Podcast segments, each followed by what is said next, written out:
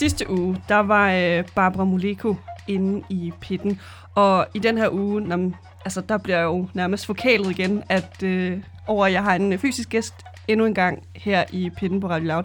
Mit navn er Alexander Milanovic, og foran mig, der sidder Jakob Aksgled. Velkommen indenfor i pitten. Tusind tak. Jakob Aksgled, du lavede for et par uger siden en øh, livestreaming-koncert i samarbejde med Spot Festival, GAFA og Børns Vilkår. Du har en, øh, den, den, den er sådan lidt øh, halvny efterhånden, en øh, ny single, Halvgud, ude nu. Og til oktober er du ude med fuldlængde album, og spoler vi tiden frem til januar 2021, jamen, der har du en koncert på Vega. Du er, øh, vi, vi snakkede lige inden øh, mikrofonen gik på, at du fik nogle, øh, nogle lækre havregryn til morgenmad. Føler du dig ligesom frisket op af de her havregryn nu? Øh, faktisk ikke helt. Øh, jeg føler, jeg har sovet øh, lidt... Øh, ikke helt tungt nok, så jeg tog også, efter min havregryn, tog jeg også lige en Red Bull. Oh! Benhård morgenmad. Øj, hvor sindssygt. det, det lyder nærmest lidt som øh, sådan øh, festival-diæten, eller hvad? Ja, altså, nu når jeg ikke er sådan, sådan en musiker, der tager stoffer, så er det nærmest liggende, det er sådan en Red Bull. Det den mest, ja, mest uh, hardcore, jeg kan gøre. Og apropos det her med øh, festivaler, altså normalt den her tid på året, som vi befinder os i nu, mm. det vil jo være højsæson for festivaler. Og for dig som artist, ligesom at du skulle være ude at spille, hvad havde du egentlig set allermest frem til den her sommer og den her festivalsæson? Men det der, det, der er fedt ved festivaler, det er sådan set, at man øh, spiller koncerten, selvfølgelig er super fedt, og så det backstage-liv, der er med, blandt de andre artister, er virkelig sjovt. Hvordan? Men, jamen, det er, folk er bare glade, og øh, publikum er glade. Det er, festival er jo skønt, så øh, jeg tror, at da jeg spillede på Musikelejr, der, der delte jeg, der skulle jeg spille enten lige før eller efter C.V. Jørgensen. Han er jo et stort idol for mig. Og da han var i backstage-lokalet, der blev, øh, der blev vi alle sammen meget starstruck. Mit band og jeg. Måske øhm, mest dig, eller hvad? Ja, primært mig. ja, helt klart. Jeg valgte simpelthen at gå på toilettet øh, lige med det samme, fordi øh, jeg, kunne ikke, øh, jeg kunne ikke være i det. Nej, det var, det var sgu fint at se ham. Han er en konge, det er han. Utilnærmelig. Utilnærmelig. Men øh, når det så kommer til øh, koncerter for i år, øh, under den her festivalsæson. Var der så nogen, du havde set øh, allermest frem til ligesom at stå forrest i pitten til, eller hvad? Det havde jeg. Altså, jeg havde jo, jeg så, øh, det kan vi så sikkert komme tilbage til, jeg så Robin på øh, Orange Scene sidste år, som var fantastisk. Og øh, måske af den årsag, der havde jeg også købt øh, billet til Northside i år, for at se hende igen. jeg er lidt forelsket i hende. Bare en lille smule. En lille smule. det er Robin og C.V. Jørgensen for dig. Lige præcis. Lige præcis. Men øh, dem, du ligesom er sådan, øh, fans overfor, det kommer vi til at tale øh, lidt senere om i programmet.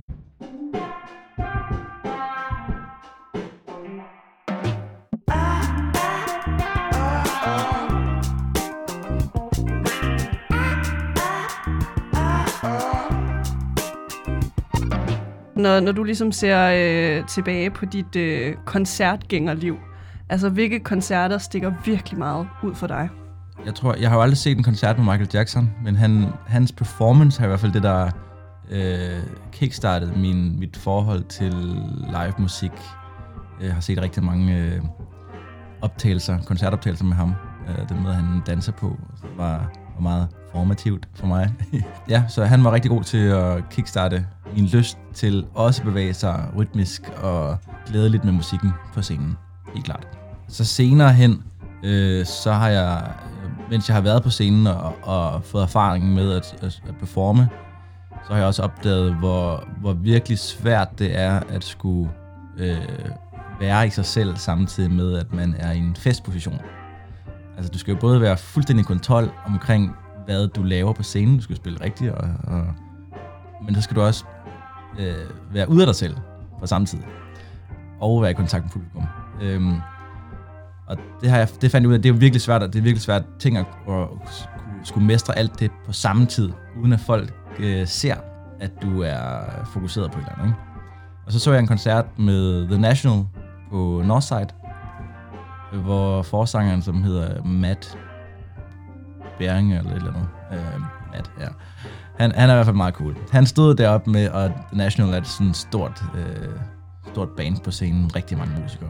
Så startede de en sang, og øh, publikum var alle vilde, og forsangeren havde sådan et stort skæg og solbriller på, og havde lige netop skænket sig et øh, glas rødvin på scenen.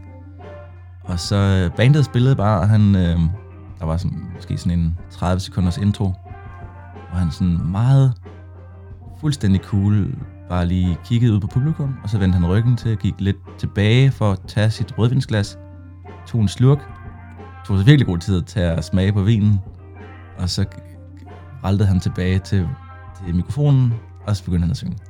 Og det var bare, altså det var virkelig bare en magtdemonstration i at være fuldstændig hviler i sig selv, og meget tilbagelændende og cool. Det var der, det gik op for mig første gang, at man behøver ikke sådan at virkelig være øh, fremadstormende og in your face til publikum, at man får fange dem. Jeg blev meget fanget af, at han var så tilbagelænet, og netop ikke prøvede at få fat i min opmærksomhed. Og derfor fik han min opmærksomhed, fordi det var så kontrastfyldt, at han stod på scenen med mange mennesker, og så bare var fuldstændig nonchalant og drak vin. Så, så det er ikke noget, du ligesom øh, har taget med dig til, øh, altså når jeg skal afholde aksglæde koncerter, så skal jeg også bare lige have et øh, glas vin med mig, og så bare lige øh, slendre lidt rundt på scenen, eller hvad?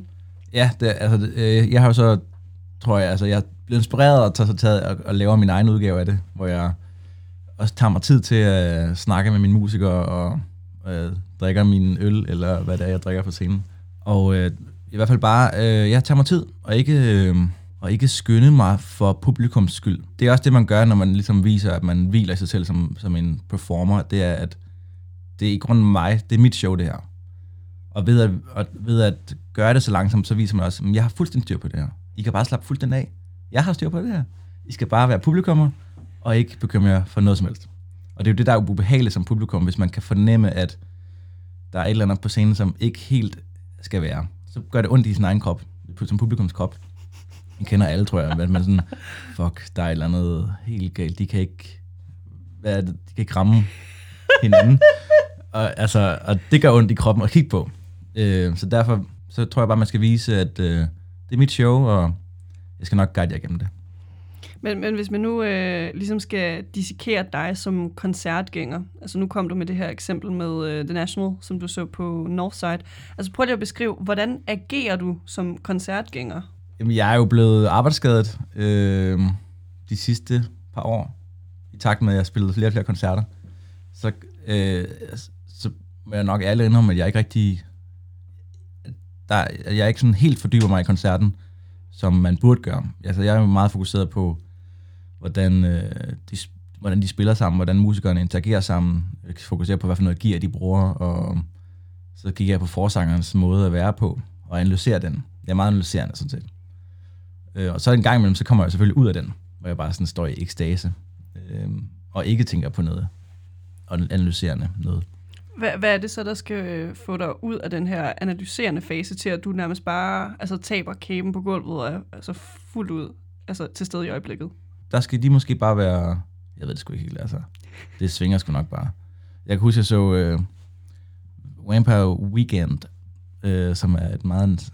Det er en af mine yndlingsband, men desværre er det meget svært for mig at sige, fordi uh, jeg udtaler V'er på engelsk. Vampire, Vampire Weekend. Weekend. jeg, tror, jeg tror, de havde tænkt over, sådan, vi skal lave et bandnavn, der er en fuldkommen tongue twister. For alle men, danskere. Men hvor så du dem henne? Jeg så dem på Orange Scene øh, sidste, år. sidste år. Og de har en guitarist med. En ny guitarist. Ham med de her lysrøde shorts. Lysrøde shorts. Ja, jeg stod forrest i pitten til den koncert. nærmest, ja. husker jeg ham som. Øh, og sandaler også. Øh, og han spillede bare fuldstændig vanvittigt fedt med, og han spillede sådan, som om han dansede på en vild måde, samtidig med han spillede. Og det var bare sådan, det var mit højdepunkt på den koncert, den guitarist. Virkelig godt. Og der tænkte jeg ikke over sådan, wow, okay, der så jeg bare. Så har jeg så efterfølgende taget det ind og tænkt, okay, fedt, det kan man ikke prøve at gøre noget af det samme. Og lige tilbage til det her med, at du, du nogle gange tager dig selv i at øh, have en øh, lidt, hvad skal man sige, analyserende hat på, når du er koncertgænger til en koncert, altså når det ikke er dig, der er oppe på en scene. Det, det får mig til at tænke på Erik Heyer, der var her i pitten for et par uger siden, hun, øh, altså ikke i helt bogstaveligste forstand, men hun, hun noterer sig lidt, når hun er koncertgænger til koncerter, og sådan, ej, det er fedt, det her costume change, de lavede, eller den måde, den her artist øh, kommunikerede med publikum på. Altså, er det nærmest til sådan en grad, at du har en blog med, hvor du noterer, hvad der er fedt ved en koncert, når du er koncertgænger til det? Jeg har ikke en blog med, men... Øh, endnu. Jeg, endnu. øh, jeg tror, det jeg sådan set gør, måske hvis, jeg, hvis det er sådan en, øh, hvis det er sådan en øh, fuld koncert, hvor jeg er fuld, hvilket jeg er oftest til koncerter, så er jeg også nemmere ved lige at skrive til øh, nogle af mit band, eller min producer, eller min manager, lige sige, kom med en rigtig fed idé efter fire fadel, ikke? Og så må man jo tage, tage den videre næste dag. Så kan man se, om det kan være, den stadigvæk er fed.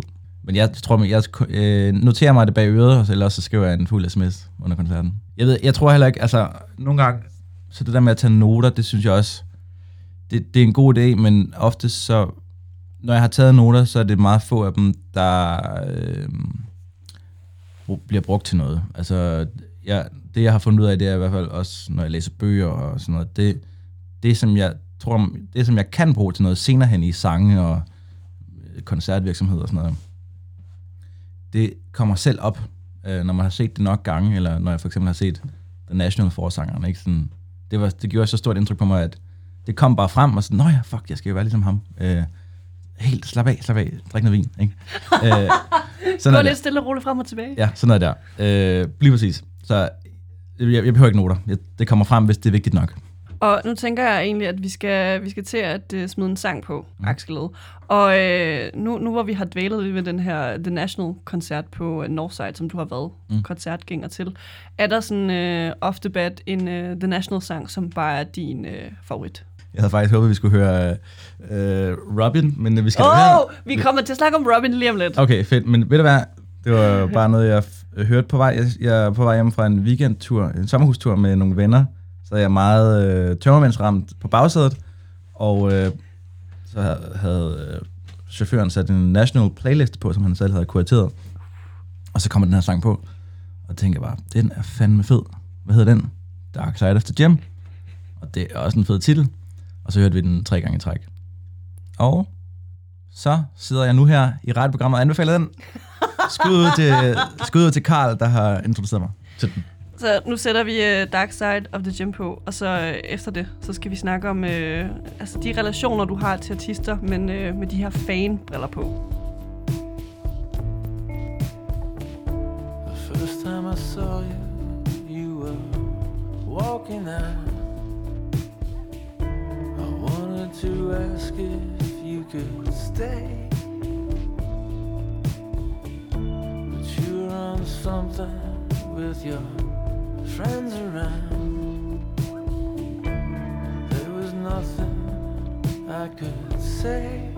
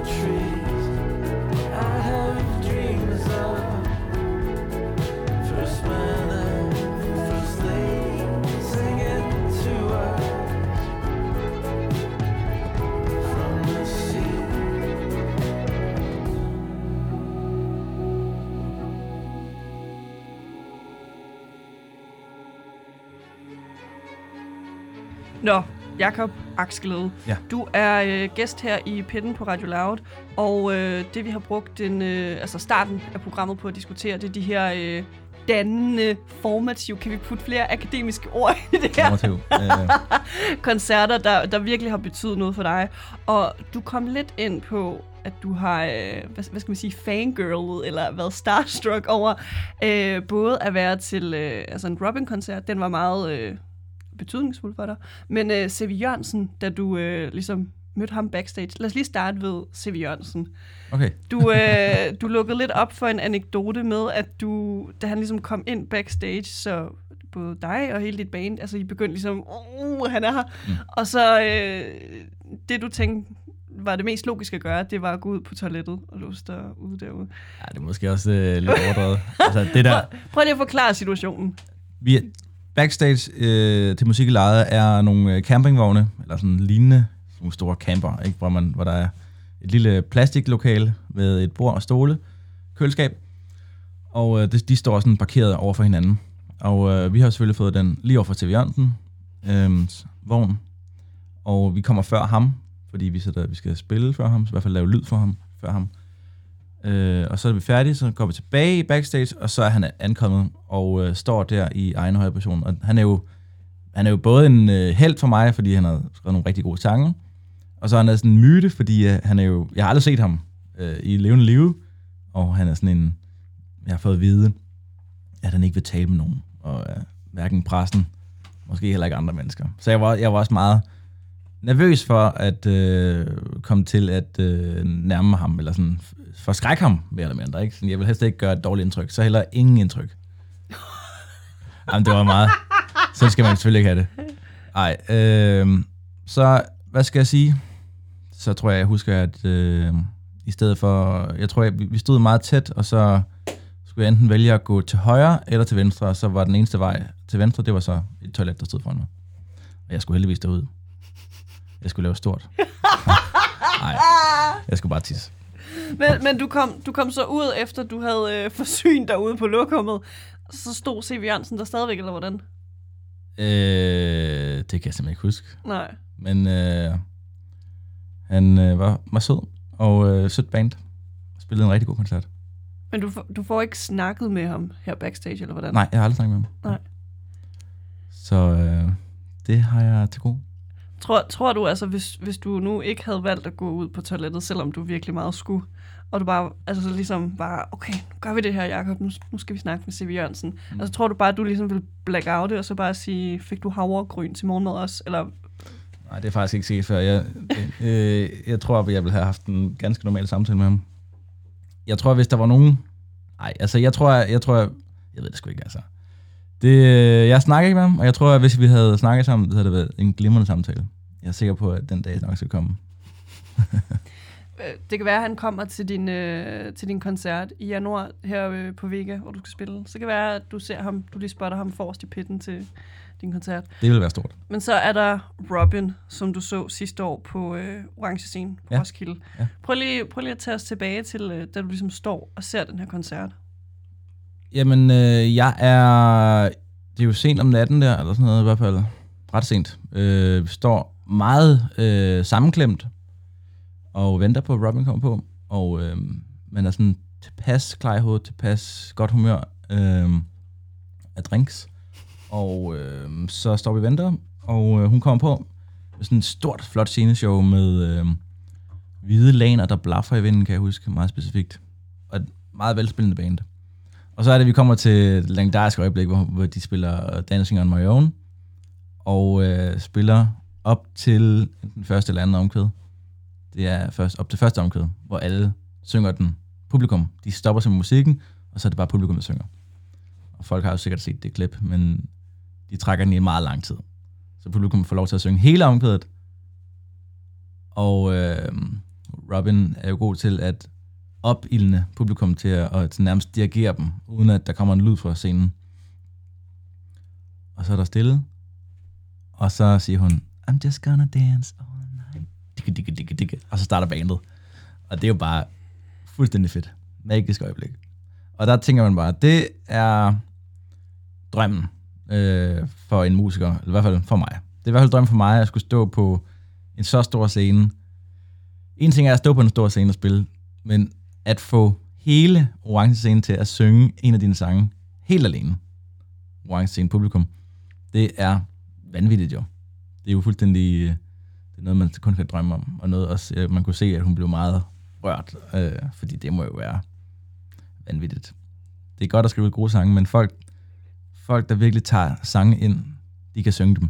Og på sådan en stor skala det er jo helt vildt. Men øh, Jacob, når, når det så kommer til øh, Robin, øh, Øh, altså, er det sådan, at du godt kan lide at øh, hvad skal man sige, følge med på hendes øh, sociale medier, holde øje med, hvad hun laver, eller er, er det, har du bare nærmest sådan et øh, hvad skal man sige, intim, privat relation til hendes musik, hvor du bare ligesom lytter til det i stuen, eller sådan, hvordan vil du ligesom beskrive dit, dit forhold eller din re- relation til hende og hendes musik?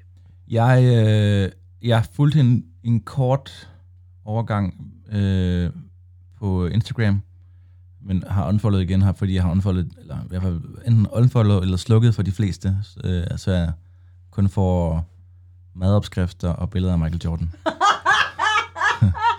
det er det eneste, jeg får. Så det er det sunde for mig. Men, men når- du så skal lytte til hendes musik, Så, sy- så lytter jeg til øh, hendes seneste plade, Honey, som jo er fantastisk. Så den lapper af mig. En gang imellem, når jeg lige får lyst til noget øh, god svensk eksperimenterende pop, vil jeg nærmest kalde det. Altså det er jo det er nyt, synes jeg. Det lyder nyt.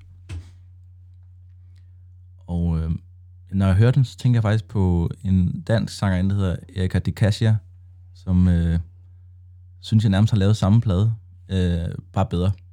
Så jeg vil, jeg vil, jeg vil mene, ja, jeg vil mene, at hvis, hvis uh, Robin havde udgivet Erika Cassias plade, så, uh, som vist hedder Essentials, så havde det været endnu større. De kunne godt have byttet. uff, Så det er et skud ud til Erika de Cassia. Lyt til hende. Og Robin. og Robin, og C.V. Jørgensen. Og Stevie Jørgensen. Skal vi, øh, skal vi tage et, øh, et dobbeltnummer, måske noget C.V. Jørgensen og noget Robin? Det skal vi da. Altså nu, nu tænker jeg, at du er, du er ligesom øh, den, der er mest musikalsk her i, øh, i studiet. Hvad, hvad tænker du, sådan, hvilke to sange, altså fra henholdsvis C.V. Jørgensen, som er nærmest på, det, på den ene side af spektrummet, og så Robin i den anden, altså hvilke to sange vil ligesom gå godt sammen? Så skal vi høre... Altså, jeg ved ikke, om man kan høre det hele, men den, der hedder Beach 2K, eller sådan noget, synes jeg er ret sjov. Den er virkelig legesyg. Øh, det er nok min yndlingssang på den plade. C.V. Jørgensen, der skal vi høre en... Øh, jeg kan jo bedst lide hans liveudgaver. Okay. Han har lavet to live-albums. Ja, Jeg kan anbefale den, der hedder Sange på scenen. Hvor han spiller... Hvad skal vi tage der? Alt muligt manden. jamen dem, øh, dem sætter vi på, og så øh, på den anden side af de to numre, der skal vi øh, dissekere dine live performances. Hun læser dine tanker Og slikker dine sår Hun elsker, når du kommer og smiler, når du går Hun spotter dine fjender og brænder dine broer. Hun drukner alle sorger og sletter dine spor.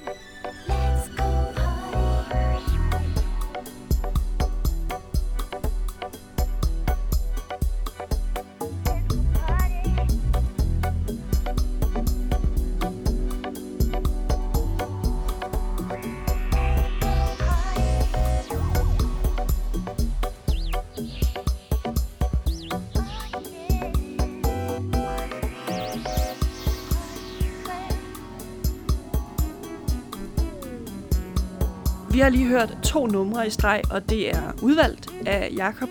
Den første var en liveudgave af C.V. Jørgensens Alt mulig mand, og efterfølgende fik vi Robins Beach 2K20.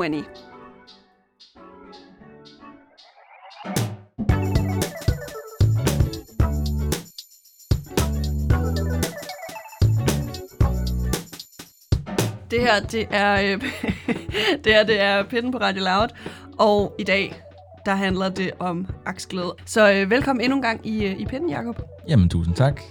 Vi har, vi har jo lige hørt et øh, dobbeltnummer. Der har været nogle øh, C.V. Jørgensen slash øh, Robin læggerier, fordi vi har snakket om øh, de her fede koncertoplevelser og øh, sådan et fan starstruck-hed, du ligesom har været igennem. Men nu skal vi egentlig finde øh, din værktøjskasse for når du laver dine øh, live performances. Ja. Øhm, du har lige for noget tid siden lavet en øh, livestreaming-koncert sådan, øh, i samarbejde med Gaffa og Spot Festivalen. Og hvis vi lige hurtigt starter med den. Det er jo en, øh, en lidt besynderligt format, fordi som live-performer, når man ligesom starter sin karriere som musiker, der er jo ikke nogen, der giver dig en, øh, en øh, håndbog i sådan, på et tidspunkt i din karriere kommer du til at gå igennem en pandemi, og sådan, Mm. det her skal du ligesom gøre for at komme igennem det. Men nu har du ligesom lavet en øh, livestreaming-koncert, fordi du ikke kan komme ud på spillesteder Mm. øh, og foran et publikum og optræde. Men prøv lige at fortælle, altså sådan, hvordan var den oplevelse at lave en livestreaming-koncert? Øhm, jamen, den var sgu meget god, altså. Øhm, jeg synes, det er sådan lidt ligesom at lave en musikvideo, eller ja, sådan set stå foran et kamera. Så på den måde øh, var, det, var, det sådan set, var jeg også sådan okay vant til det, og det var en... Jo, men jeg synes, det var fedt. Altså, jeg, jeg tror, jeg kunne forholdsvis fornemme, hvordan det skulle være. Øh, hvordan jeg skulle... Altså, jeg, jeg tænkte på, at der var nogen, der kiggede bag linsen ved, på Facebook. Så det var, jeg synes egentlig, det var fint nok. Jeg synes, det var behageligt. Jeg savner selvfølgelig også at spille, øh, spille live, men det her, det var ligesom en anden disciplin. Så jeg synes ikke, at den, den manglede noget. Det var bare, det var streamingkoncert. Det var sgu meget cool, altså. Og man skal virkelig agere på en anden måde, fordi her kan du ikke sige, stå og råbe, hvad så er I der? Og sådan noget. Der er mere sådan, hvor man skal... Fordi der er du virkelig inde i stuen, og det kan være, at folk sidder helt, helt smadret i sofaen, med, og så kan du ikke stå og te dig helt vildt. Så skal du mere være lidt mere tilbagelænet og cool. Så kan du godt give den gas i løbet af sangene, ikke? men det, det var i hvert fald min strategi øh, ved at spille sådan en streamingkoncert. Som minder meget om at være på, øh, være på, øh, på, på t- i tv og altså, lave musikvideoer og sådan noget. Øh, foran en, altså, det er bare, at du øh, har kontakt med øh, kameraet, linsen, og sådan set danser med øh, kameramanden. Ham havde, ham havde jeg også en tæt dialog med. Det var ligesom ham, der skulle, ham og mig, der skulle lave koncerten sammen, ikke? Det var jeg, der skulle have... Vi skulle have kemi. Ja. ja. Han skulle ligesom være, være publikummet. Hvad så, når man, øh, når man kigger på øh, den setliste, du har skulle lave til den øh, koncert? Altså, hvad, hvilke tanker gjorde du der i, i forhold til, at du ikke havde det her fysiske publikum, der kunne give dig noget tilbage, men det var folk, der kiggede gennem en, en skærm. Altså, lagde Ja. du noget i det? Jeg, jeg lagde setlisten, øh, ligesom jeg lægger setlisten til live, altså hvad jeg tror, jeg selv har lyst til at, at få, få smidt i hovedet og i ørerne, øh, til at starte med og til at slutte med og undervejs. Øh, og det her, det var jo ikke en koncert, hvor folk skulle danse, det var mere en koncert, hvor jeg skulle præsentere noget musik og forhåbentlig få folk til at synes, øh, det var nogle dejlige toner, alt afhængig af, hvad de lavede. Det kan være, de lavede aftensmad eller sådan nogle ting, ikke? Så jeg startede ud med at præsentere et nummer, der hedder Lille Torbæktøs, som er sådan meget... Det er for det første virkelig dejligt at spille, fordi det er så nemt. Meget nemt, nem sang. Øhm, og så kræver den heller ikke så meget lytteren. Det er sådan en... Øh, der er sådan en ostinat øh, basrytme i versen, som går igennem i omkødet, som går igen i omkødet. Sådan en... Ja, som, som gør det nemt at lytte til, sådan set. Øh, ikke, og det er jo nogle gange sådan lidt, lidt dårligt, at det er, det er nærmest sådan en pølse, lang pølse øh, lyd, men det var ligesom det, vi kiggede efter på det nummer, hvor det skulle være et slags bilradionummer, der bare kørte derudad. Så det var ligesom det, introduktionen, åbning op, og så åbnede vi lidt op for en energiniveauet, på det værste det bedste, som Anja er med på, men ikke var med på den her udgave, live-udgave. Hvad spiller vi så? Mm, spiller vi Halgud? Ny single. ny single. Spiller den, som er lidt mere rocket, og så laver vi øh, så laver jeg en lille pause, hvor jeg spiller sådan en sådan en lydmæssig for ørerne pause, hvor jeg spiller en, en mere intim, og det kun er mig, der spiller en sang, der hedder Bølger, øhm, som er, øh, kommer på den nye plade til oktober. Uh. Den, den skal vi uh, snakke uh, lidt om senere. Uh. Ja, uh. Øhm, ja, vi skal huske at lave reklame, ikke? Ja, ja, ja. ja. Det er det. Nej, øh, Bølger, jamen altså, forskellige sange. Mm. Ja, Men- kan men- ikke tage dem alle sammen, tror jeg. Men øh, jeg har set den her øh, livestreaming-koncert, du lavede i samarbejde med Gaffa og Spot, og den kan man finde på din øh, Facebook, hvis man har Yes. hvis man har lyst til at gå ind og se Oh. den. Eller. Og Børns Vilkår, i samarbejde med Børns Vilkår. Præcis, vigtigt. Ja. Alle donationerne gik dertil, til Børns Vilkår. vigtigt. sådan. Men jeg, jeg så i hvert fald den her livestreaming-koncert, og jeg så dig egentlig også sidste år til K's Forårsfestival. Ja. Og det var meget interessant for mig at se, at du, du ikke rigtig mistede altså det der energiniveau, du også holder kørende til dine fysiske live-koncerter. Ja.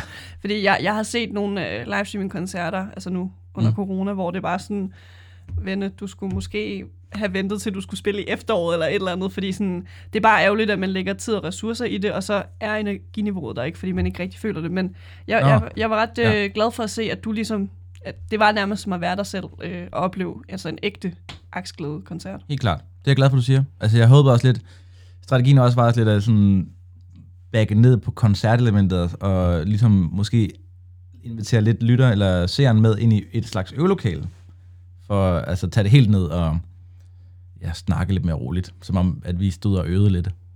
Øhm, og det tror jeg, det tror jeg i hvert fald, at den, det vil jeg helst se, hvis jeg var sådan en øh, lytter eller seer.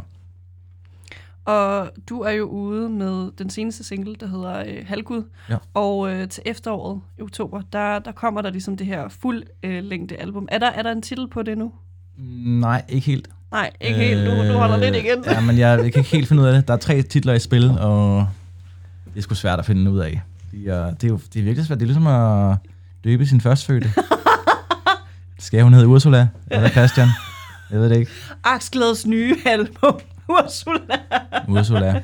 For helvede. Nej, Ursula. Og Ursula. Men øh, du, du er ligesom i, i studiet, og du, du brygger ligesom på det her nye album. Når du så sidder i, i studiet, eller derhjemme, hvis du kan lide at lave musik der, hvor meget tiltænker du, altså det, den musik, du laver nu, øh, hvordan det ligesom skal fungere på en live-scene? Det tænker jeg meget over, faktisk. Øh, jeg, når jeg skriver sangene, mm, nok ikke så meget, men især når jeg producerer sangene sammen med min gode ven og producer, Karl Frederik Reichardt, øh, så tænker jeg meget over, hvordan det er, hvordan, sådan forestiller mig, hvordan det er at stå på scenen, øh, når vi producerer en sang, og hvad for en respons en, det, en specifik valg i sangen vil have. Skal der være et trommebreak, eller skal der være, skal der være uden trommer? Hvordan vil det være for mig at spille den live?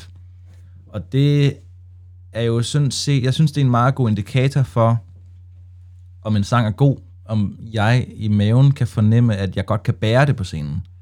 Fordi der får du bare så kontant afregning, øh, om en sang er god eller ej. Fungerer den, eller fungerer den ikke?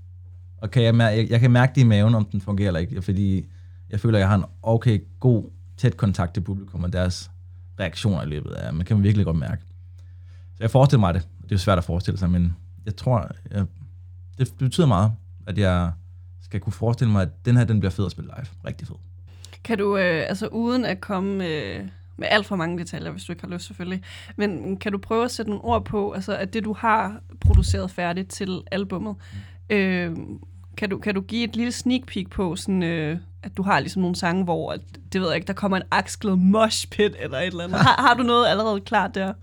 Øh, den pladen er faktisk færdig. Okay. Øh, så hvad kan jeg sige? Altså, om der kommer nogle sådan elementer i live fra pladen, Ja, hvor du tænker sådan, lige med den her sang, som har arbejdstitlen det her eller et eller andet, Ja. der, der går publikum helt amok. Jamen, jeg havde faktisk en af de nye sange med på den sidste turné, øh, hvor vi spillede en, en liveudgave af en sang, øh, som i hvert fald fungerede rigtig godt til at øh, hoppe til. og det, Var det noget, du opfordrede publikum til, eller kom det helt naturligt? det følte jeg faktisk kom ret naturligt. Okay. Øhm, det var en meget glædelig overraskelse. Og også fordi, at øh, den har sådan en, en snedig ting, hvor den spiller omkvædet tidligt i sangen, helt nede, og så lige efter det, så kommer omkvædet fuld knald på med trommer og band, ikke? Og det giver sådan en slags genkendelighed, når man hører omkvædet anden gang, bare med fuld kraft på. Og så tror jeg, at folk bliver glade for at høre et omkvæd, de har hørt, lige har hørt, bare med beat på, og så hopper folk. Så øh, det, man kan forvente sig af Aksglæden-koncerten til øh, januar, det er simpelthen en, en hoppekoncert, eller hvad tænker du, Jacob? Man kommer til at opleve øh, sved på sin krop. Siger du og smiler lumsk. Man kan i hvert fald til at opleve sved på min krop. Uh. øh, inden vi går videre her i pitten med øh, det her Aksglæde øh, live maskinrum, så øh, jeg føler lidt for, at vi skal høre den seneste single, Halvgud. Hvad Ja. tænker du? Det føler jeg da også for.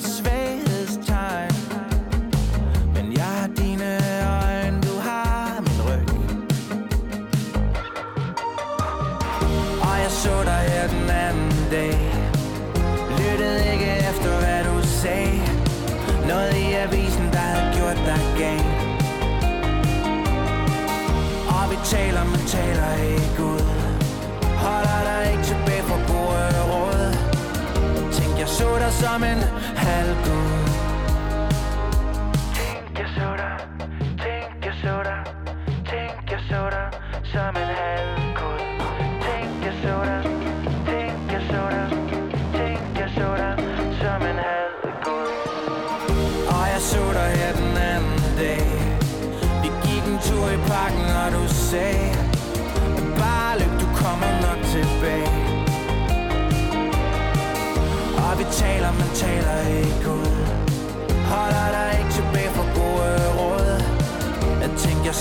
som en halvgud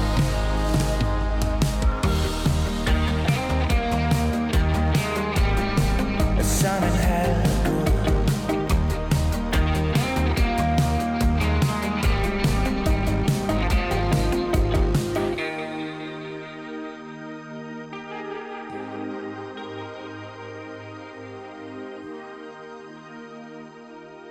Her fik vi Aksglædes seneste single, Halvgud, på Radio Louds musikprogram Pitten.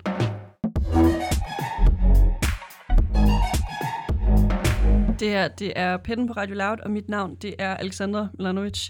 Du, øh, min, min gæst står øh, lige og kigger lidt øh, gennem med mikrofonen. Du, du kan se mig ordentligt nu. Jeg kan se dig. Det er i orden. Det er øh, aksglæde, det hele handler om i Pitten i den her uge. Endnu en gang, velkommen ind fra i Pitten. Juhu! Øh, jeg, jeg ved ikke, det, det er som om dine øjne lyser lidt op, hver gang jeg siger i pitten. Jeg, jeg, kan, jeg kan godt forestille mig, i hvert fald fra mit vedkommende, men måske også for dig, at du bare altså, virkelig glæder dig til at komme ud til fysiske, fysiske koncerter igen. Det gør det. Det gør det. Meget, ja. Meget, du bare... Ja, Med pitten, pitten, pitten. Ja, det er rigtig nok. Altså, øh, når, jeg siger, når du siger pitten, øh, så tænker jeg faktisk nærmest kun på øh, orange scenen. Jamen, det, Robin-koncerten. Robin-koncerten. Men det er fordi, jeg tror jeg ikke rigtig har været i pitten så mange andre steder end orange scenen. Mm, Hvorfor ikke? Selvfølgelig på arena også. Det er da sgu ikke helt. Det kan være, fordi jeg kommer for sent til koncerter altid. Øh, inden vi hørte din øh, seneste single, øh, Halgud, her i, øh, i pitten, Jakob, der, øh, der lukkede vi lidt op for det her øh, live maskinrum. Mm. til øh, Aksglæde-projektet. Og vi har været lidt inde på den her livestreaming-koncert, du øh, har lavet her for nyligt, øh, og hvad du ligesom har lagt i det, fordi det er jo ikke en fysisk koncert, hvor du har et publikum foran dig, men det var over internettet. Mm. Men øh, hvis vi nu kigger på de her fysiske live-koncerter, øh, hvis du, hvad skal man sige, med, med dine favoritværktøjer skulle beskrive, sådan, hvad, hvad lægger du i det, når du så laver altså et live sceneshow? Der ligger jo meget i det, altså sådan rent energimæssigt, et forberedelse og sådan noget. Der er meget i det. Jeg har det sådan, når jeg skal spille koncerter, så er jeg, fungerer jeg helt klart bedst ved at have øvet og forberedt øh, rigtig meget. Øh, det skal være helt øh, gennemtærsket. Øh, tærsket. Øh, og øh, Altså på grænsen til det maniske, eller hvordan? Ja, det er det jo faktisk sådan lidt. Øh, jeg har lært, at vi skal ikke øve, indtil vi får det til at lyde dårligere. Øh, men det er deroppe, hvor, vi skal, hvor jeg skal føle mig helt tryg i, at vi kan spille det på ryggraden. Og når man, når, når man når derop, så behøver, begynder man også at kunne slappe af i det og øh, fokusere på nogle andre ting, som er ud over det rent tekniske og musik, vil sige. Så tænker man jo på kemi og performance, som jo i grunden er det, der afgør en god koncert for mig. Øh, det er ikke så meget det tekniske, det er mere sådan kemien mellem musikerne og kemien mellem band og publikum. Dem, dem jeg mener, at man når derhen ved at få, ligesom få styr på alt det kedelige først. Alt praktikken, musikaliteten. Øh, og så kommer du hen til det sjove bagefter, hvordan fanden du får en fest med publikum. Hvordan får du dem til at hoppe? Hvordan får jeg dem til at hoppe nemlig lige sige? Ja. Det er det store spørgsmål. Men øh, det, og det, gør man, man, det finder man ud af, når man har styr på øh, at øve. Og hvad skal der være styr på? Så skal der selvfølgelig være styr på, øh, hvordan en koncert ser ud, rent visuelt. Der skal designes. Med, øh, hvordan skal, hvad for nogle farver skal vi bruge? Og øh, hvad for noget tøj skal vi have på? Det er jo, øh, altså, det er et... Øh, det, det er jo et, for mig en lille smule pilen, der snakker om, fordi jeg synes ikke... Øh, jeg synes sådan, det, det er ligesom social media, ikke? For jeg er ikke sådan særlig god til at promovere, eller, det, eller ja, det føles en lille smule forkert at øh, gå så meget op i sådan noget. Men øh, det er meget vigtigt at have styr på det visuelle udtryk. Herunder både på live-scenen og på social media. Men, men synes du også, der, der er noget pinligt i det, at ligesom skulle udvælge outfits, eller bare lige for at få noget opklaring her? Nej, altså det, det, jeg synes, der er pinligt, det er, at jeg, at jeg er inde over mine bandkammeraters øh, tøj. For det er jo ligesom, det er mig, der bestemmer det, hvad de skal på. Så derfor kan det nogle gange godt være en lille smule grænseoverskridende at skulle, øh, fordi jo, det er jo nogle af mine tætte venner, ikke? så skal jeg jo lige pludselig gå fra at være venner, til lige pludselig at skulle sige, den der skjort kan jeg ikke lide. Du går kraftet med ikke ud på scenen i Birkenstocks. Ej, det må man faktisk godt i min band. Men, Okay. Øh, ja. Øh, men, men hvordan er processen der? Så har I bare sådan en uh, messenger-chat, og så bare sådan, ej, du kan ikke have de der sko på. Den der t-shirt er fed, men tag lige nogle andre sko på. Eller hvordan fungerer det? Ej, nu, nu kommer for meget ind i det, så, så lægger jeg nogle, retning, jeg lægger nogle retningslinjer ud, og så kommer de med deres bud, og så, til, til rette, altså, retter vi lidt ind øh, bagefter. Det, Det det ender altid med, at de ser skide godt ud, jo. Det, der er ikke noget problem. Ingen klager herfra. Nu, nu med øh, det, det her øh, nye album, der kommer til oktober, og efterfølgende kommer der jo øh, koncerter, og forhåbentlig så går corona over snart, så du ligesom også kan turnere med det her album. Har du allerede nogle visioner for, sådan det her album skal altså, præsenteres på den her måde på en scene? Jeg, jeg har øh, nogle spirende små øh, visioner, men som ikke er blevet helt øh, færdiggjort nu. Det skal jeg lige have tænkt lidt med over. Jeg har arbejdet sammen med en, der hedder Jonas Risvig, som er rigtig god til noget grafisk noget. Vi skal tale sammen om det. Det bliver også hyggeligt. Men, men, øh, men det er ikke fordi, man skal regne med, at det, det her nye album, når man skal altså, opleve det live, mm. at det, der kommer til at være backup-danser og noget, noget sådan helt crazy, øh, aksglæde radikal, eller hvad tænker du? Nej, det, det kommer ikke til at ske. øh, ej, det der kommer til at ske, det er jo, at øh, og så skal vi være skal vi skal være et band, der spiller rockmusik, popmusik. Øhm, men der kommer ikke til, altså, så kommer måske være til at være noget mere lys og mere, måske nogle mindre ud, udsmykning på scenen og sådan noget. Det er sådan noget, jeg tænker. Men der kommer ikke til at være dansere.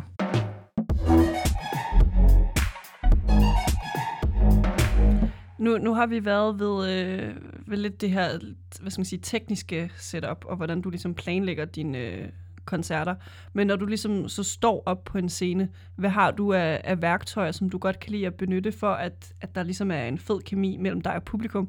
Jeg har læst øh, en artikel om øh, mikrofonledningen, at det er din favorit øh, rekvisit Nå, til en scene. Jeg ved ikke, om du har ændret mening, men det synes jeg er meget interessant. hvor er det fedt, at du har læst noget, som jeg kan huske. Det er dejligt. det er fedt. Det er sgu meget godt. Okay, jamen øh, mikrofonledning, jo, den er da god. Den kan jeg godt lide. Jeg kan godt lide, og jeg overvejer lidt at få en trådløs, men jeg, men jeg øh, øh, kommer altid tilbage til, til den der øh, ledning der, som er sådan, den er god at piske lidt med og, og rive i. Jamen, det er den. Og det er jo fordi, øh, jeg... Der har vi, kan vi lige øh, nævne en anden en, Damon Albarn øh, fra Gorillaz, og The Good, The Bad and The Queen. Blø, selvfølgelig. Øh, øh, han er rigtig glad for sin øh, ledning, og han behandler den som en koppe over for en hest. Og øh, det synes jeg bare var sejt. Det er sådan et vildskab. Til gengæld har jeg fået øh, trådløs, afs, trådløs nu skal vi være helt øh, teknisk her, så har jeg fået trådløs sender på min guitar. Det er dejligt. Så får man bare lidt mindre ledning på scenen, med plads til at danse på. Ja. Så øh, mikrofonledningen, den, den giver lidt, øh, altså et eller andet visuelt udtryk til dine øh, optrædener. Men øh, jeg, jeg tænker, at øh, der, der er noget, du lidt glemmer her. I hvert fald øh, noget, jeg har lagt mærke til som, hvad skal man sige, koncertgænger til dine øh, øh, koncerter. Øh, for eksempel, da jeg så dig til K's Forårsfestival. Det er, altså, der er en eller anden sådan kemi, du har med publikum, hvor... Øh, i hvert fald særligt med øh, damerne, der kommer. At de, at de bliver nærmest bare tryllebundet fra, at du ligesom går ind på en scene. Jeg, jeg ved ikke, om der er noget, du, sådan, du lægger i det, eller... Det er da dejligt at få at vide. Jamen altså, hvad, det... Øh, puha, jeg kan huske i hvert fald, at da jeg var til den der koncert, du nævner, der var jeg nede på hegnet og sidde med ryggen til. Der kunne jeg godt mærke nogle hænder. Hvad skete der der? Der fik jeg bare nogle hænder på øh, ja, numsen, tror jeg. Eller sådan noget. Det var chokerende for mig. Nej, det var sgu da dejligt. Øh, jeg gik selvfølgelig hurtigt væk igen. Men jeg lagde da godt mærke til, at der var nogle piger dernede. Men, men øh, der var også nogle drenge. Jeg tror bare, det var, fordi pigerne var lavere end drengene. Så stod de forrest, ikke? Det, det er lige meget, altså alle, hvad skal man sige, øh, alt publikum til Akselød-koncerter, de er bare helt vilde med dig.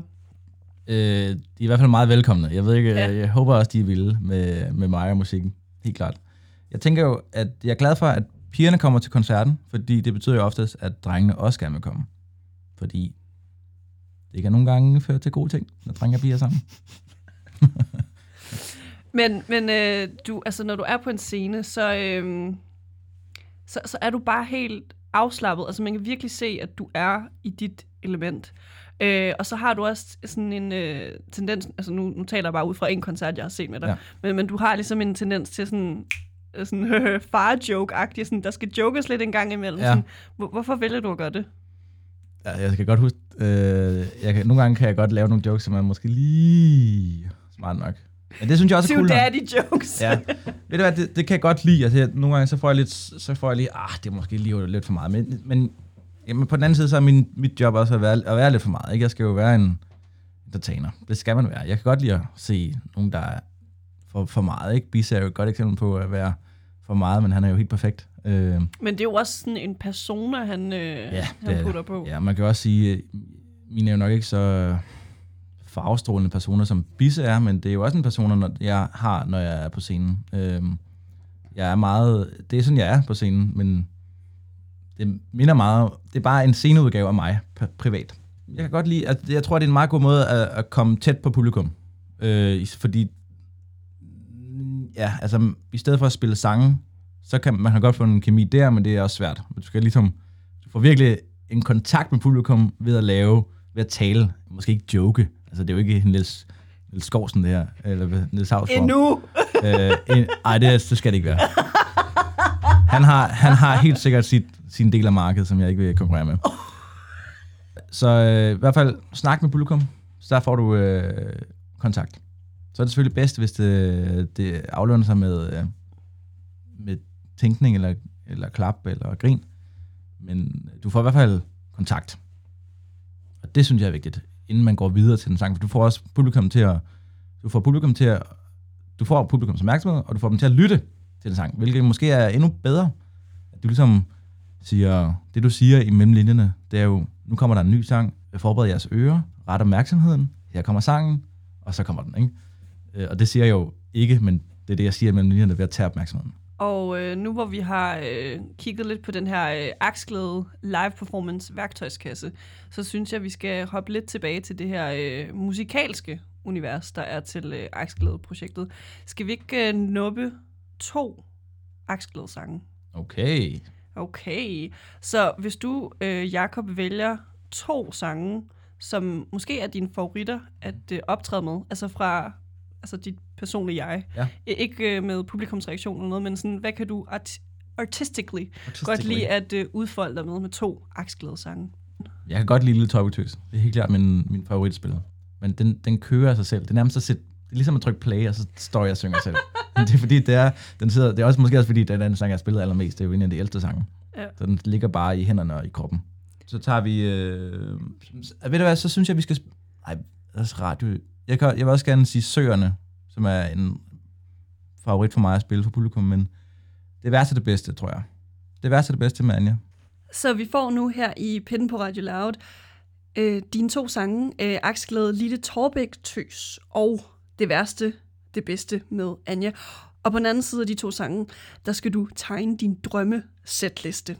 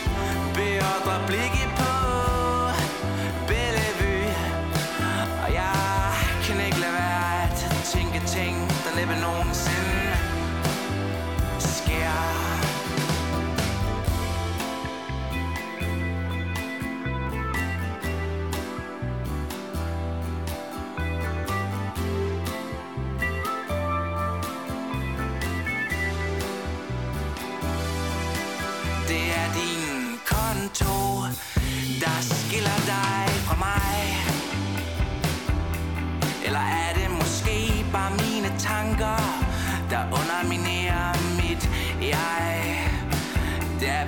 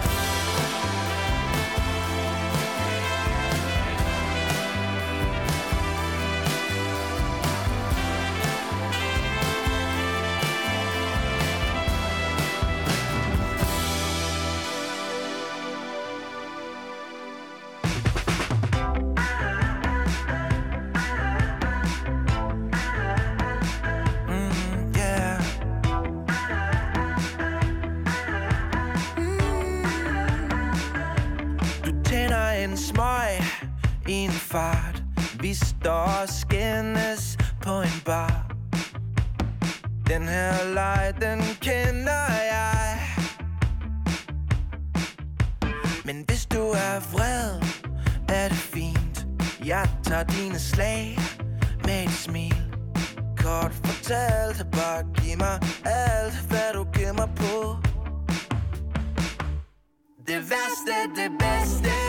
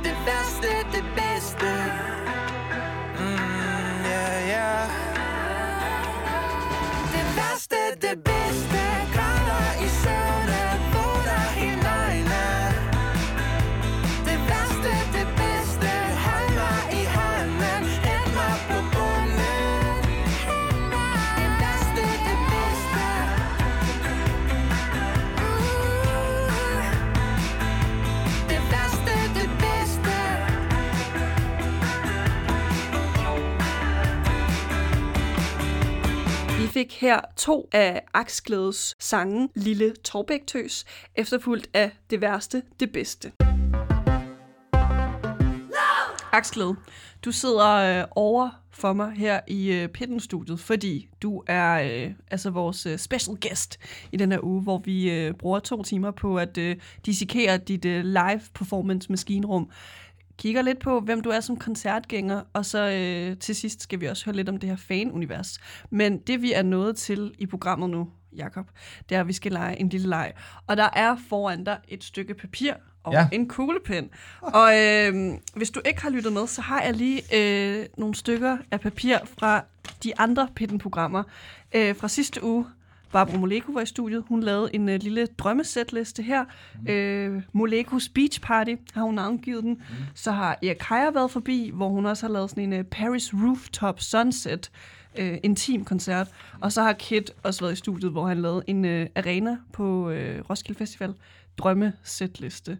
Så øh, det, der skal ske nu, Jakob, det er simpelthen, at du skal lave din drømmesætliste. Mm. Øh, og inden du kommer alt for godt i gang med at skrible og skrable på det her stykke papir, så har jeg tre pointers til dig i ja. Forhold til at skulle lave den. Ja. Den ene er, at du har seks af dine egne sange at vælge imellem. Den anden pointer, det er, at du skal vælge en location eller kontekst for, hvad der ligesom skal ske på den her øh, koncert øh, drømmesætliste. Mm. Så for eksempel Kit, han havde valgt, øh, valgt øh, Arena på mm. Roskilde Festival. Og så den sidste må du gerne tænke ud i, hvor du gerne vil have talepauser, eller en eller anden finurlig kommunikation med publikum. Du, øh, du kigger lige over på øh, de tidligere sætlister. Jamen, jeg var, jeg hørte engang, hvad du sagde det sidste. Jeg så bare lige... Uh, Kids, det er virkelig god selv, sådan noget der. Han er startet ud med kysset med Jamel. Ja. Jeg kan godt se, hvad han vil der. og så slutter han med ikke lavet penge. Ja. Det er rigtig godt lavet af ham. Kæmpe, kæmpe psykosefest der. Men øh, Aksglæde, nu er det jo dig, der er i det her varme sætliste sæde, mm. og du skal lave din drømmesætliste. Så ofte bad har du, øh, er der en eller anden drømmelocation, du ligesom har der til den her sætliste? Ja, og det er jo lidt ærgerligt, for det er jo faktisk Arena, der er min drømme. Øh, På Roskilde Festival. Ja. Hvorfor? Arena. Fordi at det er sådan en lukket, øh, lukket gryde, øh, som når det går helt amok, går mere amok, end det gør på orange-scenen.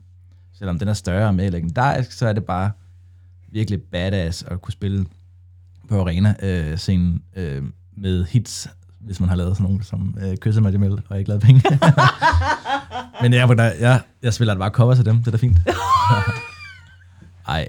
Øh, jeg, ja, Arena er helt klart øh, favoritscenen.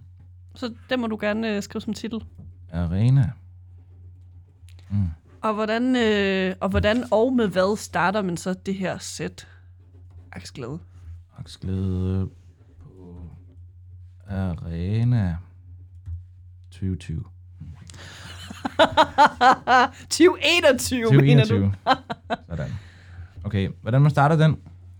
Man starter den ved sådan en lille topic-nummer, eller også skal man starte den med sådan en, gør det ligesom Kit har gjort med et større, et større publikumfavorit, sådan en fantomfølelse, eller næste sommer, eller skulle man starte den med at gå ind alene på scenen og spille en akustisk udgave af Fantomfølelser. Og der kommer lidt dum dum dum dum. Og så, øh, der er selvfølgelig, hvad, hvad er klokken her? Klokken er 19. 00, 19.30. Det er sådan et typisk starttidspunkt for en koncert. 19.30. Og øh, publikum summer. Der er sumning. Folk har spist lidt, men nogen har ikke spist. Og øh, der er drinks i luften. Der er, folk er godt fulde. Og så kommer vi ind til øh, koncerten. Og så kan folk synge med på den. Spiller vi måske, spiller måske hele nummeret. Uden auto. Fantomfølsom. Akustisk. Hvad kommer så ind som øh, sang nummer to på den her øh, drømmesætliste, du laver der nu, Jakob? skal vi have ligesom have bandet i gang, ikke? så skal vi have en længere intro med noget instrumentalt, og hvad fungerer der? Så skal vi have sådan noget, så tror jeg faktisk, vi skal have halvgud køre, fordi det, er den, må den komme på? Ja, ja, ja. Ja. Det er bare, at du ikke uh, smider nogle uh, ukendte sangtitler ind for det, altså, det her upcoming uh, fuldlængde album, du laver, Helt fordi klart. Vi har ikke fingrene i de numre endnu. Præcis, endnu, Men jeg halvgud har vi. min computer. Ja, øh, halvgud er med, ikke? Og øh, så starter vi med sådan en, kører vi bare sådan to akkorder, som, som ligger sådan en pumper, og så starter showet ligesom større show, ikke? Og så kommer, omkvæd, eller kommer verset bare på, ikke? Halvgud, den tror jeg, det fungerer rigtig godt. Så skal vi bare fortsætte festen der. Det, det kan godt være, det kan godt være, at det værste det bedste skal på nu. Tager vi den videre op? Så har jeg et spørgsmål nu til øh, tredje sang på den her sætliste. Ja. Vil Anja komme på scenen? Hun er jo med til at lave det nummer. Anne vil ikke komme på scenen, hun kom flyvende ind fra midt på. Flyvende ind. Vi har fået syet nogle vinger til hende, som, som, er, som er alt for små, men hun er blevet selvfølgelig her holdt op af en wire. Så ville det være meget legendarisk, hvis det gik i stykker på en eller anden måde. Hun sang hang fast op under hele koncerten. men, men, men det gør det. Hun kommer flyvende ned, og vi synger den, og vi ender i et hit tantekys. Så er vi måske kommet til, hvor jeg lige skal sige noget til publikum. Ja, det er fjerde sang nu, Ja. er ved. Vi har kun seks sange, ikke? Det er en meget kort arena-koncert. Fedt. Og hvad skal vi spille her? Mm, hvad har jeg overhovedet at spille? Altså, er det, er det en banger, eller skal vi være noget stille og roligt, hvor du kan sådan joke lidt mere med publikum, eller hvad, hvad tænker du her? Jamen, det er fordi, nu har vi været oppe at køre. Mm. Vi har været oppe og svæve med det andet, der er det værste og det bedste. Og vi skal, jeg tror, vi skal lidt, lidt ned igen, inden vi slutter af helt op. Og den slutter jeg allerede her. Det, det bliver vi nødt til at være næste sommer, som vi slutter med. Det kan jeg lige. Det er nogle gange, det er meget godt lige at skrive sætlister, så ved man lige, hvad der skal være her. Så, firen. Vi skal lidt ned i kadence. Mens du lige tænker, så bare lige for at opsummere, fordi vores lytter, de kan jo ikke se den her setliste. Nej. Du starter uh, setlisten ud med uh, fantomfølelser. Nummer to, det er Akustisk. Den, akustisk vigtigt. Ja. Nummer to, det er din seneste single, Halvgud. Nummer tre, det er Det værste det bedste med Anja, hvor hun kommer flyvende ind med for små vinger. Mm. Øh, nummer fire, der har du ikke sat noget ind endnu. Nummer fem heller ikke, men du slutter sættet af med næste sommer. Ja. Så øh, hvad vil du gerne putte ind nu i setlisten? Ja, øh, der vil jeg gerne putte... Øh, det er jo bare kedeligt nu her. Jeg taler hele tiden om lille topiktøs, men det, den kommer på nu. Den kan noget, den sang, altså. Sådan. Så. Sådan. Sådan. Og så skal vi jo op igen. Vi skal videre op her. Vi slutter helt op med næste sommer. Og... Lad os lige kigge her, hvad jeg har lavet. Øh, jeg er nødt til at simpelthen at kigge i mine øh, noter på min iPhone, som jeg går ind her. Øh, fordi jeg har skrevet sætlisten til GAFA-sætlisten. Der spillede jeg Lille Topiktøs, Det værste det bedste, Halvgud, Bølger, Næste sommer, Fantomfølelser. Hmm. Jeg tror, jeg skal spille øh, Store ting, Lille Hoved. Hvorfor? Den har, det har jeg bare lidt lyst til der. Øh, Store ting, Lille Hoved har, øh, har et, en rigtig dejlig øh, øh, keyboard pad, der får det til at føle, får min kop til at føle rigtig godt. Store ting, Lille Hoved, så har det et godt beat, og øh, i hvert fald til de koncerter, jeg spiller for mine fans, det er som om, at de rigtig godt kan lide at synge med på den. Så det får de lov til at gøre inden vi slutter af med næste sommer. Og du har sat listen nu foran dig, Jacob. Kan du lige en sidste gang opsummere den her fulde, færdige sætliste for Arena? Måske 2021. Hvad står der på sætlisten? Fantomfølelser, akustisk version. Halvgud. Nummer 3, Det værste det bedste, featuring Anya. Nummer 4, Lille Topiktøs. Nummer 5, Store ting, Lille Hoved. Nummer 6, Næste sommer. Nu har jeg så et øh, lidt sådan opklarende spørgsmål til den her sætliste, du har lavet nu. Har du øh, udtænkt noget i forhold til narrativet i den? Mm. Nej, det har jeg ikke. Skal vi se, om vi kan finde en narrativ? vi kan godt finde noget. Jeg er sikker på, at vi kan finde Men, men det er også helt okay bare at sige, jamen øh, den her sætliste, den, den fungerer bare melodisk, eller altså, der ligesom ikke er en eller anden øh, guddommelig betydning for, for sætlisten eller Den noget. fungerer jo sådan dynamisk, kan man sige. Den starter småt, lidt højere op, piker midten, lidt ned igen, lille toppetøs, lidt højere op, store ting, lille hoved, slutter op igen. Så den har sådan en drama, drama, dramaturg, dramaturgi øh, kurve. Dramatisk kurve. Ja. Øh, så, så rent øh, dynamisk øh, er der selvfølgelig en øh, tanke bag det. Så har vi fantomfølelser, kærlighed, halvgud, større følelser omkring øh, familieforhold, det at blive ældre, det værste det bedste, kærlighed igen, lille topiktøs. Det handler om, øh, hvor man er i forhold... I, det handler faktisk om sociale lag. Kommer fra lavere sociale lag, bliver forelsket i det højere sociale lag. Ja. Så nej, der er ikke... Øh, der er sgu ikke nogen øh, narrativ i blandt det. Det er ikke rocket science, det der. Det er sgu ikke rocket science.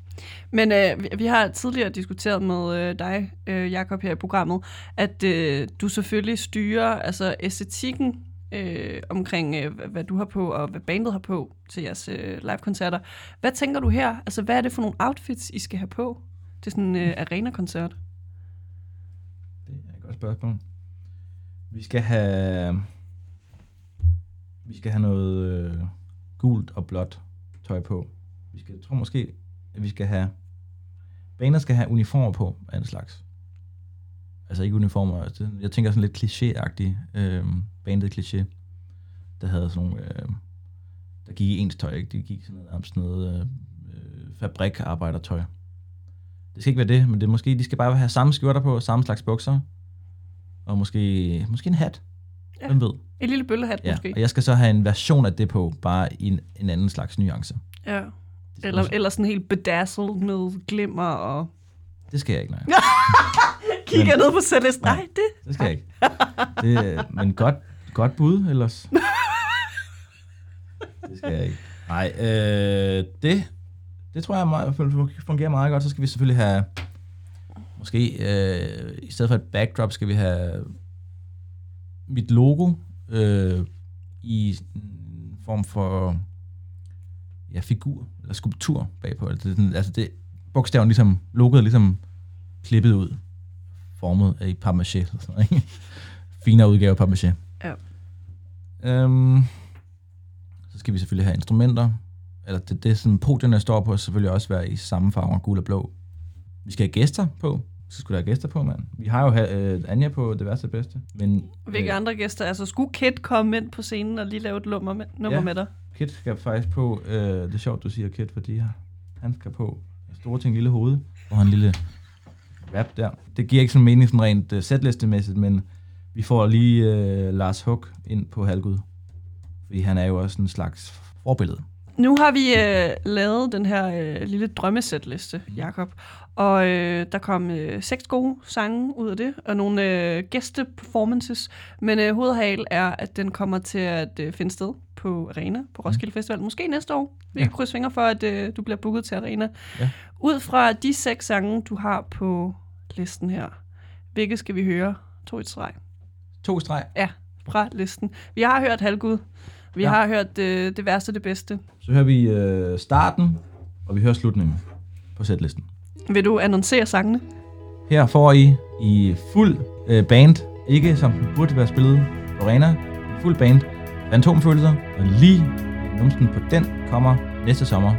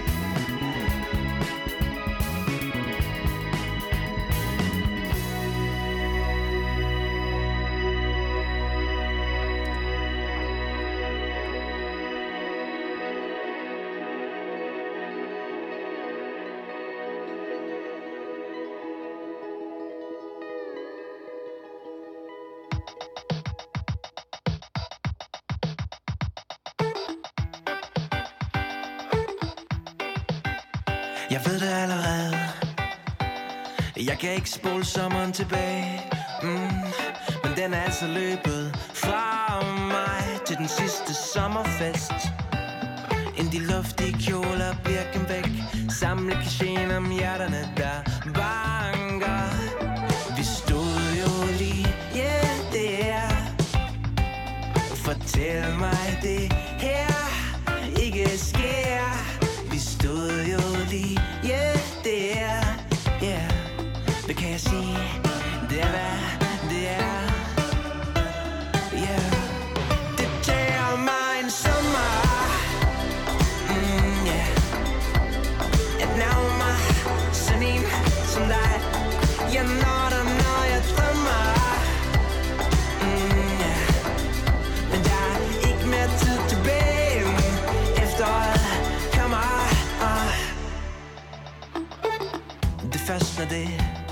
For alvor er for sent Og jeg for længst har fået det sidste Vognstang, bink. Mit vindue er ikke åbent. Her mere Hvad kan jeg sige? Det er værd, det er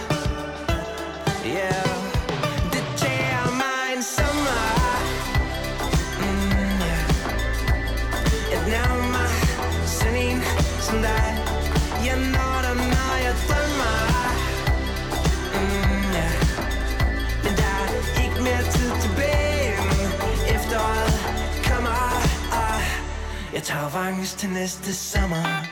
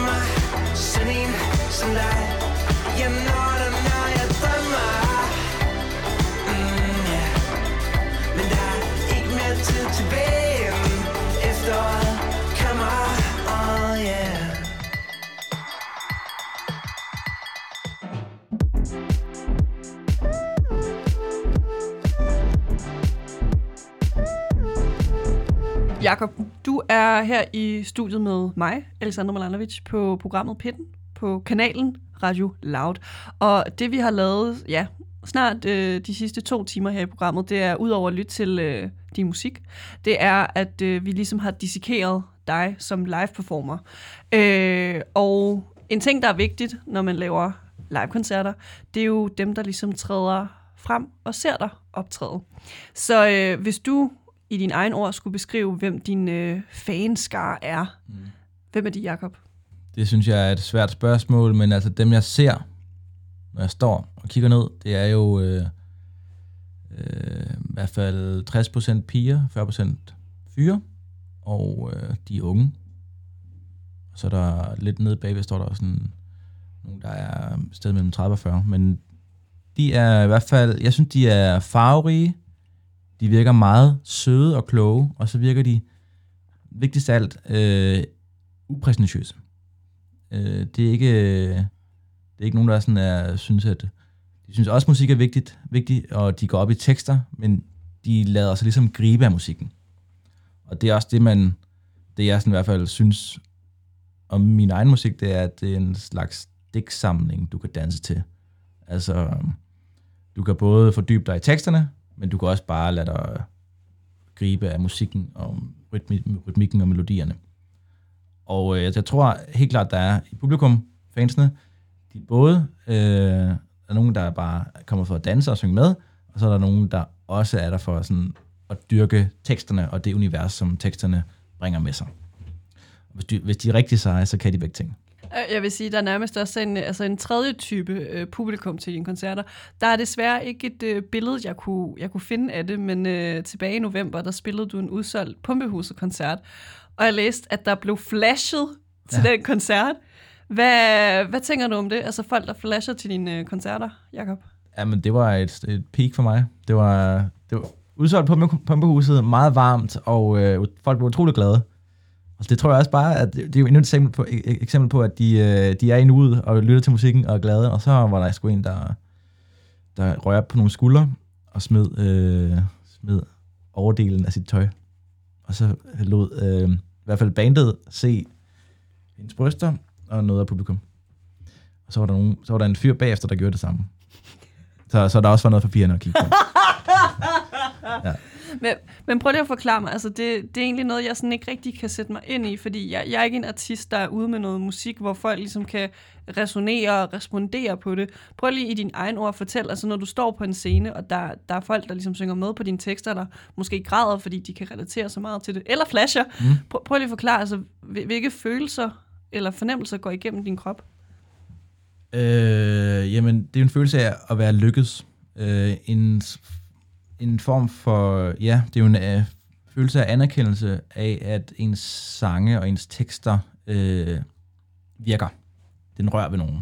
Øh, og det, når jeg siger virker, det er jo sådan et kedeligt ord, men det er jo, det jeg går efter, det er jo, at folk skal kunne relatere til min musik. Øh, og så når, det, når folk kan relatere til det, og de griner, eller græder, eller flasher, så virker det jo, at så lader det til, at, det, at den hensigt er lykkedes. Ikke? Øhm, så det er helt klart en kæmpe følelse af ja, succes, øh, anerkendelse, øh, lykke. Øh, og det er jo noget, jeg prøvede sådan på scenen, skal prøve at fokusere på at nyde op på scenen. Fordi at det er, jeg synes, det er så stort at få en hel sal til at synge, apropos Robin, få en hel pumpehus-sal til at synge med på øh, sange, altså mange sange, nærmest hele koncerten, kan de synge teksterne, uden at jeg behøver at synge. Og det synes jeg bare, det er jo helt vanvittigt. Øhm, og det vidner også om nogle meget dedikerede fans, øhm, som, har, som har lyttet til sangene mange gange. Ja, en, faktisk en, ja, det er en dårlig ord, men det er en surrealistisk oplevelse af, at fordi jeg, øhm, jeg har jo kun min virkelighed, og den er jo bare at være derhjemme og spise øh, havregryn til morgenmad. øh, og jeg ved jo ikke, hvad der foregår øh, i alle dem, som lytter til øh, musik, øh, musik. Og det er jo bare sjovt, at få, altså, der får man ligesom en, øh, bevis på, at der er nogen, der har siddet og lyttet til det øh, på alle mulige tidspunkter af døgnet, og har glædet sig til koncerten, og så endelig kommer for at synge med. Og apropos det her med øh, flashing til øh, din udsolgte Pumpehuset koncert mm. tilbage i november. Øh, I sidste uge, da Barbara Molego, hun var her i pitten, der, øh, der fortalte hun om, at øh, der var sådan en lille håndfuld mænd, der havde en tendens til at sende hende dick pics over øh, Instagram øh, i relation øh, af, at vi de, diskuterede sådan, hvis man ligesom er fan, eller vil være fan af hende, hvad er ligesom gode råd til dem. Men hvis du ligesom skulle give gode råd til øh, Altså, dine fans... Jeg går ud fra, at, at, at rådet var til, til dem, at de ikke skulle gøre ja, det. de ikke skulle gøre det. Ja, ja. Det er bare lige for det, for den ja, med. ja. Med, med, mindre du er af den type, du gerne vil have dick pics i din indbakke. Men hvis du skulle komme med gode råd til, hvordan man er fan af aksglæde, Ja. hvad er det for nogle råd? Altså, de fans, jeg har, øh, de er rigtig gode til at være fans. de skriver søde ting til mig. De øh, engagerer sig i mine sange. De spørger nogle gange om akkorder og Stems. stems til... Det er der også nogen, der har gjort der. Øh, så er der nogen, der spørger om betydning af tekster, for sådan nærmest større analysearbejde. Og så er der nogen, der spørger om øh, videoer, om jeg vil lave videohilsner til deres venner. Det er der mange, der gør. Øh, Gør du så også det? Ja, det gør jeg altid. Ja. så jeg har mange videoer, hvor jeg står og taler, taler for mig selv inde på værelset og siger, kære Christina, tillykke med studenterhugen. Håber du får en dejlig dag. og det synes jeg virkelig er hyggeligt.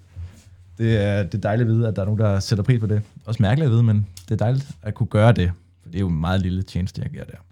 Så jo, altså, engagere sig. Øh, man kan også øh, bare lytte til det. Men altså, det, jeg sætter størst pris på, det er selvfølgelig, at folk kommer til koncerten. Det er jo noget af det vildeste. Altså, det er en stor ting for mig at kunne vide, at der er nogen, der lytter til det, og så bruger penge, og så sætter en dag af til at komme ind og se det.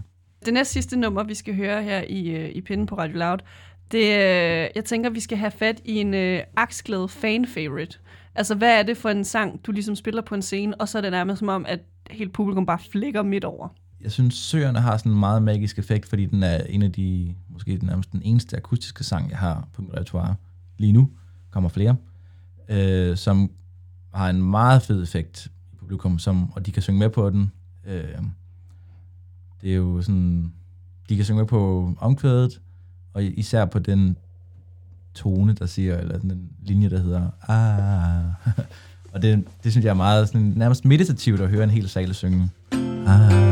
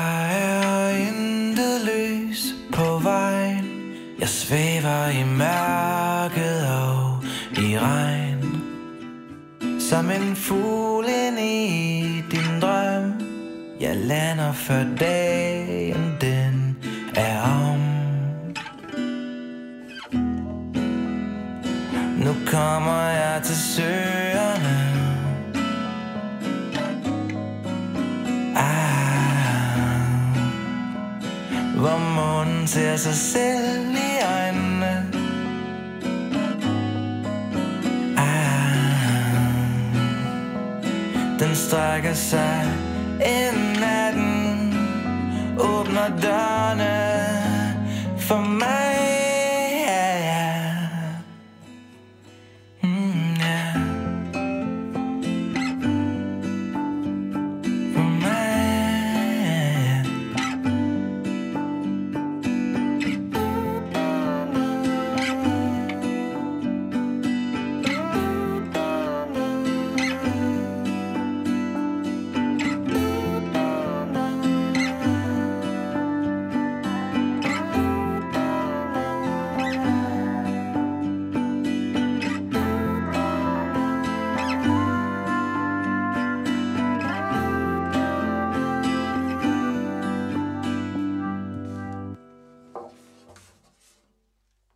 Fik her Aksglædes Søerne på øh, Radio Louds musikprogram Pitten, og vi er desværre nået til øh, vejs ende her i programmet, hvor øh, jeg de sidste to timer har snakket med dig, øh, Jakob Aksglæde, og vi har jo været igennem, altså lige fra hvem du er som fan og koncertgænger, til hvordan du bygger dine øh, live shows op. Vi har lavet en lille leg, øh, hvor du har tegnet din drømmesætliste, og så her til sidst, der har vi lige svinget forbi dit fanunivers.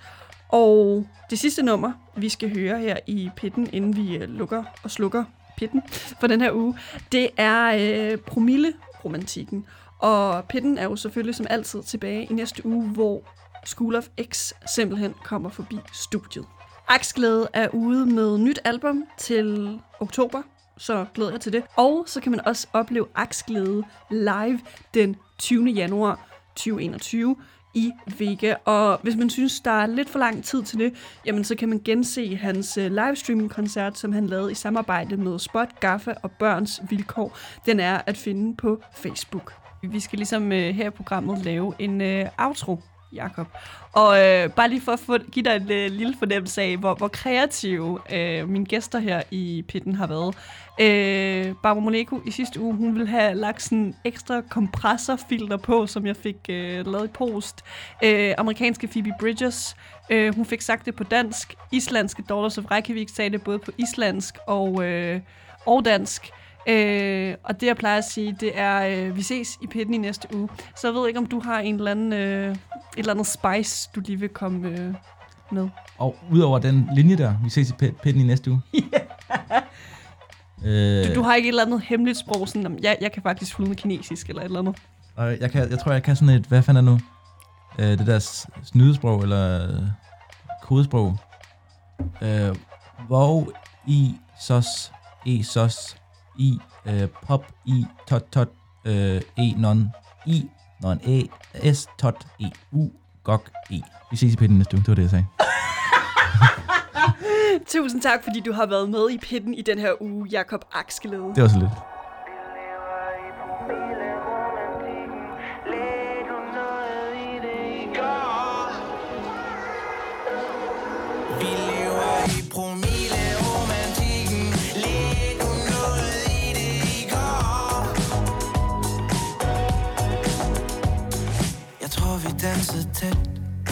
Nattens damp i går. Husker duften af dit hår Der var så meget larm. Du sagde så mange ting Men hvor meget mente du af det? For jeg har svært ved helt at huske. Var vi mere end